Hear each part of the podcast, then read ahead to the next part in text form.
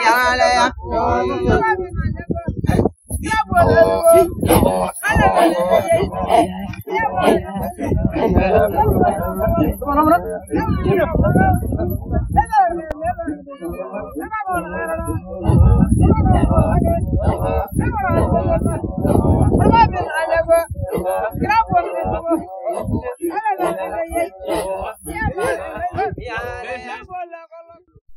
سلام.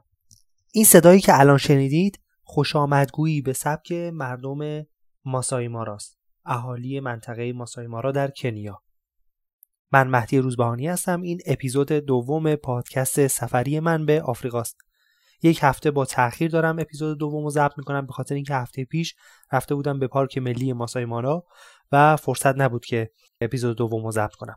الانم صدای من رو از شهر مومباسا میشنوید. شهری در کنار اقیانوس هند. داستان سفر رو هفته پیش تا اینجا گفتم که من به همراه همسرم اومدیم نایروبی در یک مدرسه مشغول به انجام کار داوطلبانه شدیم. گفتم که دو مدرسه بین مدیر جناب آلیس و یکی از افرادی که اومده بود اونجا برای کار داوطلبانه مشکل پیش اومده بود. آقایی به اسم توبی مرد جوانی اهل آلمان. چند شب بعد از اینکه ما وارد نایروبی شدیم تو مدرسه ساکن شدیم آلیس مدیر مدرسه همه رو تو محل اقامت جمع کرد. می‌خواست که درباره مشکلاتی که تو مدرسه وجود داره صحبت کنه. هدفش این بود که یه جور سر بحث رو باز کنه و راجع به موضوعی صحبت کنه. اما قبل از اینکه خیلی وارد موضوع بشه توبی خودش ماجرا رو فهمید و سریع شروع کرد جواب دادن. ماجرا چی بود؟ ماجرا این بود که معمولا افرادی که میان برای کار داوطلبانه تو مدارس حاشیه‌ای یا مدارسی که به صورت غیر انتفاعی دارن فعالیت می‌کنن تو اینستاگرام یا فیسبوکشون یا هر اپلیکیشن دیگه ای برای مدرسه پول جمع می‌کنن. مثل همون کارهایی که ما خودمون انجام میدیم پول جمع می‌کنیم برای سیل زده ها و زلزله زده ها و اینجوری. منتها تو version پیشرفتش لینک پرداخت و تو همون اپلیکیشن می‌ذارن. معلومه که چقدر پول جمع شده به چه حسابی واریز میشه. این توبی هم این پسر جوان آلمانی به مدرسه گفته بود که من می‌خوام براتون پول جمع کنم. تعدادی از عکس‌های مدرسه هم گذاشته بود توی فیسبوکش و بعدش هم به جای آدرس کیف پول مدرسه آدرس کیف پول خودش رو گذاشته بود. اون شب آلیس جلوی همه ما اکانت فیسبوک توبی رو چک کرد نزدیک به 2000 یورو پول جمع شده بود. ولی توبی حاضر نبود که پول رو به مدرسه بده. حالا مکالمه ای که اون شب بین این دو فرد پیش اومد خیلی جالبه. آلیس می‌گفت که شما با عکسای مدرسه ما با اسم مدرسه ما رفتی پول جمع کردی و ما تو این مدرسه درآمدی دیگه نداریم. خرج داریم اجاره خونه باید بدیم اجاره مدرسه رو باید بدیم خرج خورد و خوراک بچه ها رو باید بدیم باید براشون لباس تهیه کنیم. اما توبی نظر دیگه ای داشت. توبی می‌گفت که اولا من این پول رو از اعضای خانواده خودم گرفتم. پس این پول در مرحله اول مال منه. دوم اینکه من نمی‌تونم همه پول رو به شما بدم چون به شما اعتمادی ندارم. نمی‌دونم که این پول رو می‌خواید کجا خرج کنید. دارم من می‌بینم که همه این پول رو برای مدرسهتون خرج نمی کنید چون که بچه ها هر روز دارن لوبیا می‌خورن برنج می‌خورن کلم می‌خورن. غذای ارزشمندی به بچه ها نمی‌دید. وضع بچه ها خیلی مناسب نیست. البته اینا هم راست می‌گفت. بعد از چند روز که ما اونجا بودیم متوجه شدیم که اینا خیلی قابل اطمینان نیستن در مسائل مالی و خیلی برای بچه ها هزینه نمی‌کنن. خلاصه. بعد تو به یه چیزی هم اضافه کرد. گفت من دارم سفر می‌کنم و به این پول نیاز دارم. نمی‌تونم که همشو بدم به شما. این دیگه حرفش خیلی جالب بود. حرفاش کلا هم خیلی سریح بود. شاید اگر تو فرهنگ ما کسی اینجوری حرف بزنه میگیم خیلی آدم بی تربیت و سودجویه. ولی به حال مکالمه ای که بینش اون شب داشت رخ می‌داد خیلی با لحن و ادبیات تندی نبود. خیلی آروم همه داشتن لبخند می‌زدن و سعی می‌کردن که آرامش خودشون رو حفظ کنن. ولی به هر حال توبی می‌گفت که من این پول رو نمیدم. این پول رو برای ادامه سفرم نیاز دارم. توبی هم همچی آدمی بود که قرار داشت سفر خودش رو به کشورهای مختلف ادامه بده. مهندس بود مهندس راه و ساختمان بود. چند سالی توی آلمان کار کرده بود و حالا با پولایی که پس انداز کرده بود اومده بود جهانگردی کنه. این چیزی بود که خودش تعریف می‌کرد. قبل از اینکه بیاد آفریقا هم رفته بود آمریکا رو گشته بود. اونجا هم یه دونه واکسن فایزر زده بود. حالا اومده بود آفریقا. و قصد داشت کشورهای مختلفی رو توی آفریقا بگرده. به هر حال بعد از چند دقیقه بحث و جدل در نهایت حریف توبی نشدن. توبی رفت بخوابه و فردا صبح زودم قبل از اینکه همه بیدار بشن خونه رو ترک کرد و کمتر از هزار یورو به مدرسه پرداخت کرد.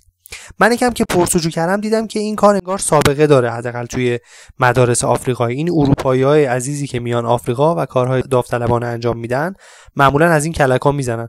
تا جایی هم که معمولا مدارس تاکید می‌کنن. اگر اومدید خواستید واسه ما پول جمع کنید بعد قول بدید که همشو به ما بدید. نه اینکه نصفشو وردارید و برید برای خودتون عشق حال کنید. خلاصه این مشکلیه که مدارس و انجیو ها تو آفریقا با این اروپاییایی که میان کار داوطلبانه می‌کنن دارن. کلا این موضوع حضور اروپایی تو آفریقا به نظرم یه مسئله پیچیده ایه چه اون موقع که اومده بودن آفریقا استعمار برده ببرن چه حالا که به عنوان توریست یا حتی به منظور کمک کردن میان آفریقا باز یه سری دردسرا درست می‌کنن. حالا اگر من یه ذره بیشتر در مورد وضع شهر نایروبی پایتخت کنیا و اتفاقاتی که تو این شهر میفته براتون تعریف کنم شاید بیشتر با این درد سرایی که اروپایی ها اینجا درست می‌کنن آشنا بشیم. اینو بگم که تاریخ استقلال کنیا از انگلستان خیلی زیاد نیست. کنیا قبلا مستعمره انگلستان بوده. این کشور در سال 1963 یعنی تقریبا 60 سال پیش تونست از بریتانیا مستقل بشه و این یعنی اینکه تا همین 60 سال پیش سفید و سیاه بودن تو این کشور یه مسئله بوده. مردم بر اساس رنگ پوستشون تفکیک می شدن درسته؟ به اون شکل گذشته های دور بردهداری نبوده ولی به حال سفید و سیاه یک مسئله مهم تلقی می شده تو مدرسه ای که ما بودیم همین نوع رفتارم حس می شد همین موضوع حس می شد می دیدیم که معلم های رسمی که تو مدرسه هستن دارن کار می‌کنن یا بعضیاشون یه حالت انزجاری دارن از افراد سفید پوستی که اومدن اونجا کار کنن. بعضیاشون هم حتی خیلی بیش از اندازه ابراز ارادت می‌کنن. خلاصه حالت برخورد با سفید پوستا خیلی نرمال نیست. معلوم هنوز مسئله, بر... مسئله برابری جا نیفتاده. از اون طرف هم اروپایی به نظرم برخورد خوبی ندارن. یا میان ابراز ترحم می‌کنن یا اینکه از این موضوع یعنی تفاوت رنگ سوء استفاده می‌کنن. سوء استفاده چطوره؟ مثلا من نه تنها تو کنیا بلکه تو کشورهای دیگه آفریقایی شنیدم که مردهای بازنشسته اروپایی میان آفریقا با خانومهای آفریقایی ازدواج می‌کنن و بالاخره عمر بازنشستگی خودشونو به این شکل با خانومهای جوان میگذرونن. خیلی هم هستن که تو آفریقا از این ارتباط استقبال می‌کنن. به حال براشون خوشاینده که با یک مرد سفید پوست وارد رابطه بشن. البته در بهترین حالتش می‌تونیم بگیم ازدواج. اتفاقات دیگه هم هست که رخ میده و خیلی خوشایند نیست. بعضی از اینایی که میان آفریقا هم مثلا می‌خوان بیان بگن که بین ما اختلافی نیست. یعنی بین ما مردم سفید پوست و مردم رنگین پوست اختلافی نیست. ما همه با هم برابریم. یه حالت ترحمی اینو ابراز می‌کنن و خیلی با فخر این موضوع رو مطرح می‌کنن که مثلا بین ما مردم آفریقا هیچ اختلافی وجود نداره و خب این کار رو خرابتر می‌کنه. اینو من تو رفتارها و تو برخورداشون هم تو مدرسه دیدم هم تو خیابون هست هم تو جاهای دیگه که افرادی که به عنوان توریست میان با مردم عادی و حتی همین باعث شده که مردم کشورهای آفریقایی خیلی روی خوشی به دوربین عکاسی نشون ندن. اگه یه نفر توریست بیاد کنیا مثلا بخواد عکاسی کنه از توی شهر مردم خیلی باهاش برخورد بدی دارن. در صورتی که اگه یکی از شهروندهای خودشون بخواد از تو خیابون عکاسی کنه خیلی همچین واکنش خاصی نشون نمیدن. حالا اگه یکم از این ماجرا دور بشیم از این ماجرای اختلاف و اثراتی که اروپایی تو اینجا دارن و بخوام یه ذره راجع به فضای شهر نایروبی صحبت کنم و بگم که نایروبی چجور جاییه بهتره که اول از تعریف خود مردم شروع کنم. مردم کنیا اهالی کنیا ساکنین این کشور. وقتی می‌خوام بگن نایروبی چجور جاییه؟ میگن یه شهری که هیچ وقت توش آرامش نیست. آروم و قرار نیست. همه در حال دویدنه خب این یه تعریفیه که میشه برای همه پایتخت های جهان ارائه کرد. ولی من جدا از تعریف های عمومی که واسه پایتخت ها هست مثلا شلوغی و ترافیک و کثیفی و اینا که واقعا توی نایروبی خیلی زیاده شلوغی خیلیه ترافیک خیلیه کثیفی خیلیه. میگم یه شهر رنگی رنگی و پر از موسیقی که هیچ وقت خاموش نمیشه. نایروبی خیلی بزرگه. جمعیت چند میلیونی توش داره زندگی می‌کنه ولی اینجوری نیست که همه جاش مثل هم باشه. به نظرم سه بخش داره. یه بخش محله پولدارا که خیلی تمیز و مرتبه خیلی شیکه. بیشتر توریست ها هم وقتی که میان نایروبی همین مناطق رو می‌بینن. خیلی به منطقه های دیگه شهر سر نمی‌زنن. یه بخشش مرکز شهره که ترافیکش خیلی زیاده. همه کارهای تجاری هم همونجاست. ولی یه بخش اعظم شهر که جمعیت زیادی از جمله طبقه متوسط نایروبی هم همونجا زندگی می‌کنه و به شدت هم کثیفه حاشیه شهره. یه جوری شده حاشیه شهر. خیابونا همه خاکی آسفالتش خیلی خرابه انقدر که ماشینا توش گیر می‌کنن گاهی اوقات ممکنه حتی چپ کنن. خیابونا کثیفه وضعیت اصلا خوبی نداره جوبا پر از زباله است. فاضلاب توی خیابون رها شده. خیلی کثیفه. و بخشی از میگم مردم نایروبی هم همینجا دارن زندگی می‌کنن. ما هم توی یکی از خونه های توی این منطقه ساکن بودیم. من اول که این محله رو این منطقه رو دیدم فکر می‌کردم که وضع زندگی مردم هم مثل وضع خیابونا خیلی خرابه و اکثر مردمه که تو دارن تو حاشیه دارن زندگی می‌کنن خیلی وضع خوبی ندارن. اما خب بعدا دیدم نه این تصور اشتباهه. تو برخوردی که با آدما داشتم از خونه هاشون که رفتم بازدید کردم دیدم نه کاملا متفاوته. توی خونه ها کلا فرق می‌کنه وضعیت. خونه ها خیلی ترتمیزه مردم خیلی زندگی خوبی دارن. اهل مطالعه بچه‌هاشون دانشگاه میرن تحصیل می‌کنن کارهای خیلی خوبی دارن منتهاش مجبورن به خاطر اجاره خونه های سنگین تو همچین محله زندگی کنن. محله ای که تقریبا هیچ گونه از خدمات عمومی دولت بهش ارائه نمیده. یه موضوعی که وجود داره توی کنیا اینه که سرمایهداری شخصی و خصوصی سازی به معنای واقعی خودش رو همینجوری داره پیش می‌بره و نشون میده. توی این منطقه که حاشیه نشین خونده میشه یعنی کل شهر میگن که اینجا حاشیه نشینن. خیلی هم بزرگه. محله های درست شده که دوروبرش دیوار کشیدن حسار کشیدن نگهبان داره و خونه های توش خیلی وضعیتش بهتره. با عنوان استیت معرفیشون می‌کنن. مثلا سوسیان استیت یا حالا عنوانهای دیگه. ما یه شب خونه یه خانواده مهمون بودیم که خانم جوانی با آقای جا افتاده سوئیسی ازدواج کرده بود. انصافا فضای خونه خیلی متفاوت از بیرون بود. همه چی خیلی ترتمیز و مرتب. همه ساکنین اهل مطالعه اهل معاشرت. ولی خب میگم همین خونه توی محله بود که وقتی پنجره رو باز می‌کنی فضای بیرون اصلا دیدنی نیست. حالا تو اپیزودهای بعدی هم درباره زندگی و ازدواج خانمهای اهل کنیا بیشتر صحبت می‌کنم. خیلی داستانهای شنیدنی داره. توی نایروبی حالا یا به طور کلی کنیا شما خیلی اثر مؤثر و ملموسی از دولت مرکزی نمی‌بینید. به طور مشخص بخوام بگم یعنی اینکه دولت تقریبا هیچ خدمت عمومی به مردم ارائه نمیده. همه چیزم خیلی گرونه. جاده ها و خیابونا اصلا کیفیت ندارن. اتوبوس و وسایل حمل و نقل عمومی هم بیکیفیته. و اصلا دست دولت نیست خود مردم به صورت خصوصی دارن اداره می‌کنن. شما اگه بخوای از حاشیه شهر یا همین مناطقی که گفتم بریم به مرکز شهر یا قسمت بالای شهر خیلی از مواقع باید یه دلار یعنی 25 هزار تومن که خیلی زیاد محسوب میشه هم برای ما هم برای هر کسی از کشور دیگه اومده باشه پرداخت کنی. یعنی یه دلار برای حمل و نقل ساده در اون شهری. واقعا گرونه. البته اتوبوس های ارزون هم هست. نصف یک دلاره. یه سری اتوبوس سبزن که معمولا توش صدای موزیک انقدر بلنده که اصلا شما داخل اتوبوس نمی‌تونی با بغل دستی صحبت کنی. مونتا اهالی نایروبی به خیلیا که میان توی شهر توصیه می‌کنن سوار اتوبوس سبزان نشن.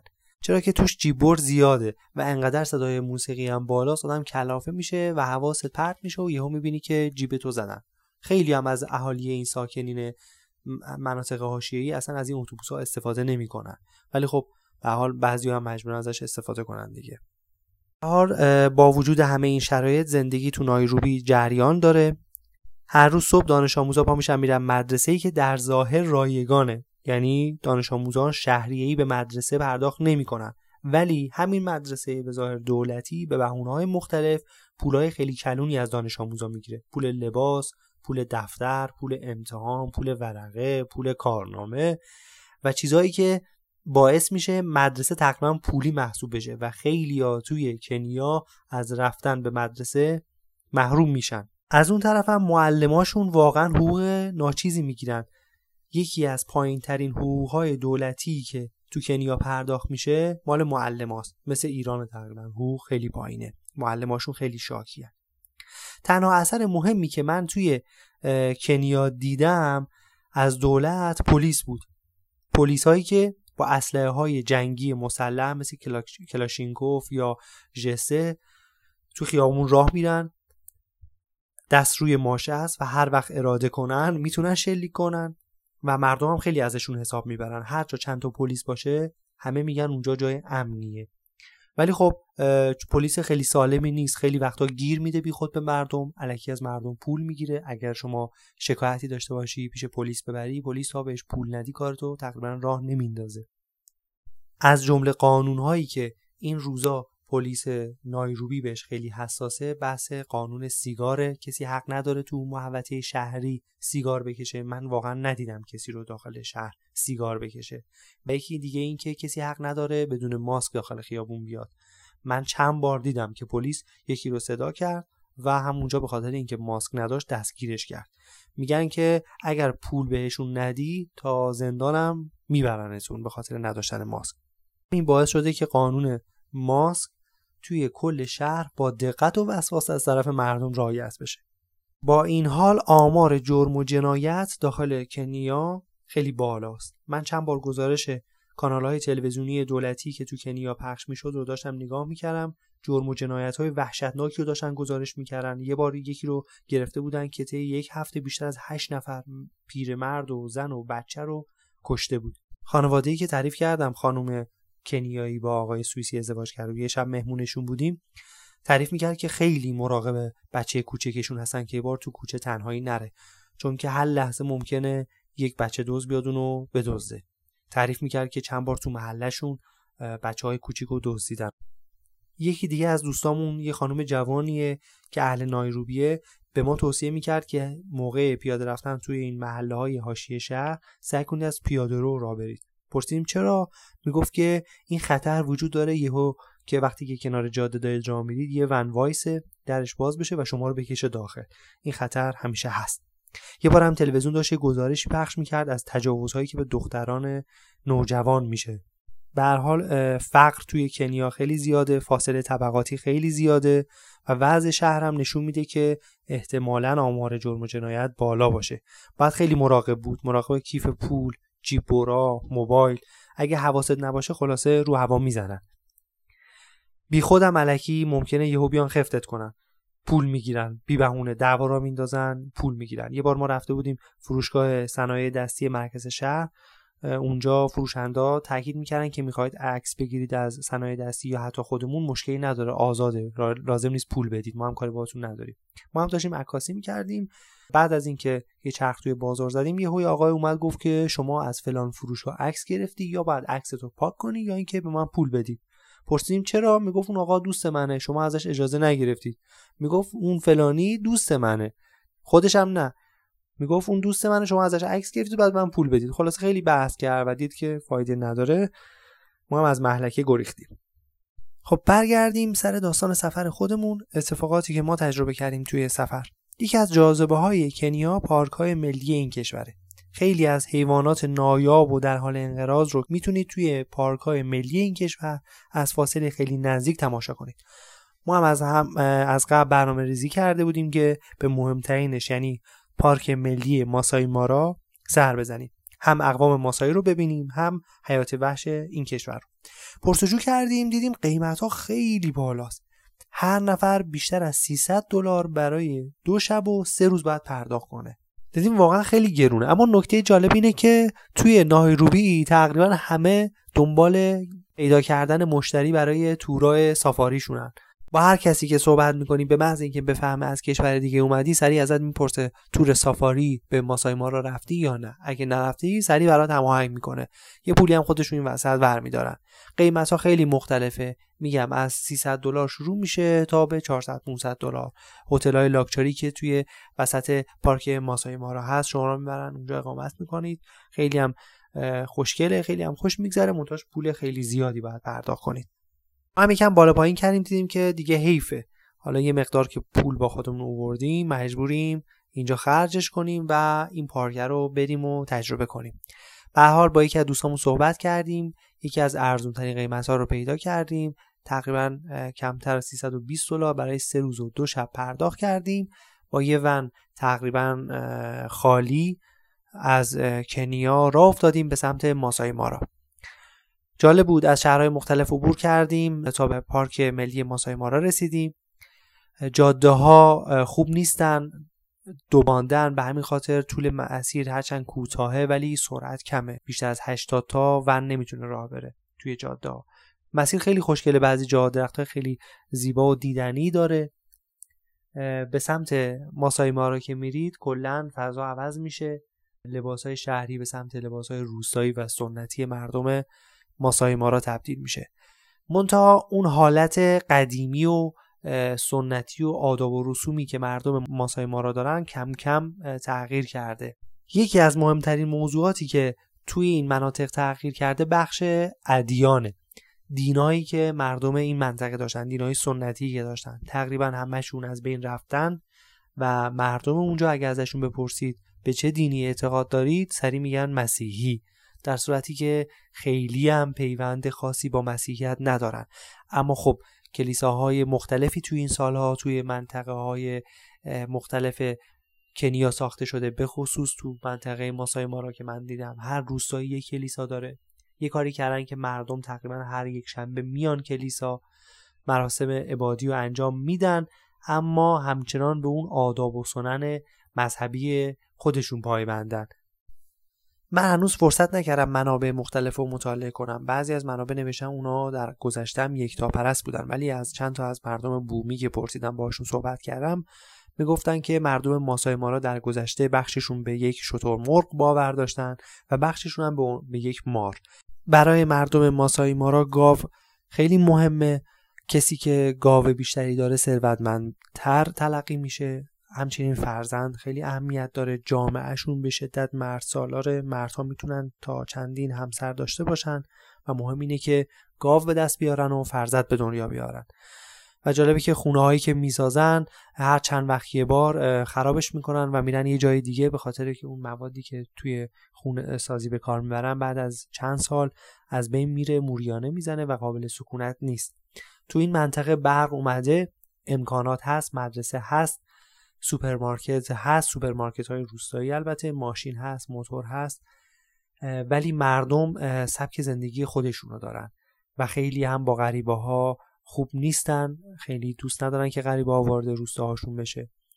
فقط یه جایی روستایی نزدیک کمپ های گردشگرا آموزششون دادن که با گردشگرا کنار بیان از گردشگرا پول بگیرن و براشون مراسم های مختلف سنتیشون رو انجام بدن. از جمله احتمالا اونایی که اسم ماسای ما رو شنیدن اون مراسم سنتی هم دیدن که موقع خوش آمدگویی میستن و در جا میپرن. این یه مراسم آینی خیلی مهمه بین مردم ماسای مارا هم موقع خوش آمدگویی اجرا میشه هم توی جشن و دیگر مراسم هاشون تو عروسی ها داماد باید به همین شکل بیسته در جا و بپره. کسی که خیلی زیاد میپره تعداد گاوی رو که به خانواده عروس میده کمتره. با اینکه یه سری امکانات اولیه دولت مرکزی برده براشون ولی اونا مقاومت می‌کنن تلاش دارن که همون سبک زندگی خودشون رو داشته باشن.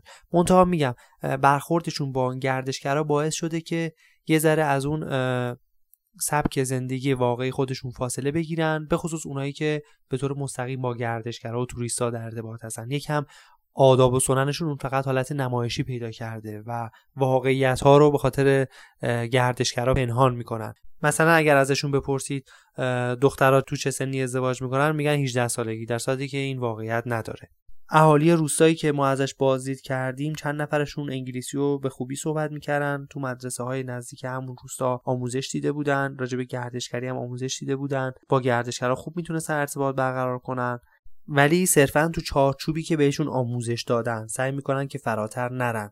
یه سری چیزا هم سعی می‌کنن قلابی بندازن به گردشگرا مثلا گردشگر که میاد اونجا بهش میگن بیا این دندون شیر رو بخر. مثلا انقدر دلار در صورتی که اصلا دندون شیر نیست. شیر اصلا نایابه و کسی حق شکارش رو نداره. برق تو روستا هست ولی تنها برای یه لامپ یا یه پریز هم هست که یه سری گوشی های قدیمی رو بتونن باهاش شارژ کنن که باش تلفنی صحبت کنن. امکانات در همین حد خودشون هم خیلی تمایلی ندارن از امکانات بیشتری استفاده کنن. ولی با این حال طالب پول هستن. یعنی هر چقدر که گردشگر بخواد اونجا خرید کنه و پول بهشون بده اونا خیلی خوششون میاد. میگن که به ما پول بدید که ما غذا بخریم.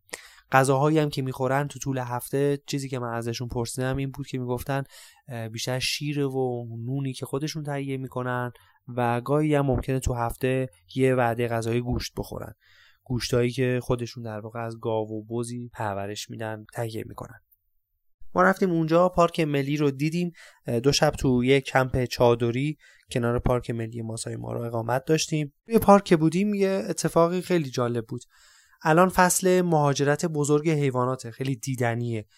حیوانات مختلف از سمت کشور تانزانیا که هم مرز کنیاست وارد خاک کنیا میشن و از کنیا به سمت شمال حرکت می‌کنن.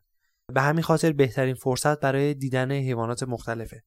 منتاجی اتفاقی وسط میفته کشور تانزانیا میاد لب مرز مراتعی که وجود داره رو آتیش می‌زنه. با این کار در واقع می‌خواد جلوی مهاجرت حیوونا رو بگیره تا حیوونا بیشتر تو کشور خودش بمونن و توریستایی که میان اونجا و پارک ملی تانزانیا بتونن حیوانات رو ببینن. این واقعا ظلم بزرگی در حق حیات وحش برای به دست آوردن پول و مردم کنیا هم میگن تانزانیایی ها حسودن نسبت به ما. نمی‌ذارن که ما اینجا کارکاسبمون رونق داشته باشه. خلاصه موقعی که ما تو پارک بودیم دود آتش خیلی بزرگی که تو تانزانیا روشن شده بود و به راحتی می‌شد ببینیم. کنیایی هم هی حسرت میخوردن می‌گفتن که اینا حیوانات رو اذیت می‌کنن. بالاخره حیوانات مهاجرت می‌کنن ولی با دردسر بیشتر و ممکنه خطراتی هم براشون داشته باشه گرفتار آتش بشن. موقعی هم که ما تو پارک بودیم هم حیوانات خیلی زیاد بودن به خاطر همین مهاجرت هم به خاطر کرونا. توریستایی که اومده بودن خیلی کم بود به همین خاطر فرصت خیلی زیادی داشتیم برای دیدن حیوانات مختلف. همه حیواناتی که تو ایام عادی به سختی میشه دید و ما به راحتی دیدیم و خب لذت بردیم. از ماسای بارا که برگشتیم تصمیم گرفتیم که به شهر مونباسا بریم. کار داوطلبانه ما در مدرسه در نایروبی تقریبا تموم شده بود. به خاطر اینکه مدرسه وارد تعطیلات بین دو ترم می‌شد مدرسه تعطیل شده بود. ما هم تصمیم گرفتیم بریم مونباسا شهری مهم در کنار اقیانوس هند شهر بندری بزرگ و خیلی مهمیه. در اپیزود بعد داستانها و اتفاقاتی که تو این شهر برامون افتاد و براتون تعریف می‌کنیم. خیلی ممنونم که به پادکست ما گوش دادید. امیدوارم که همراه ما بمونید. متشکرم.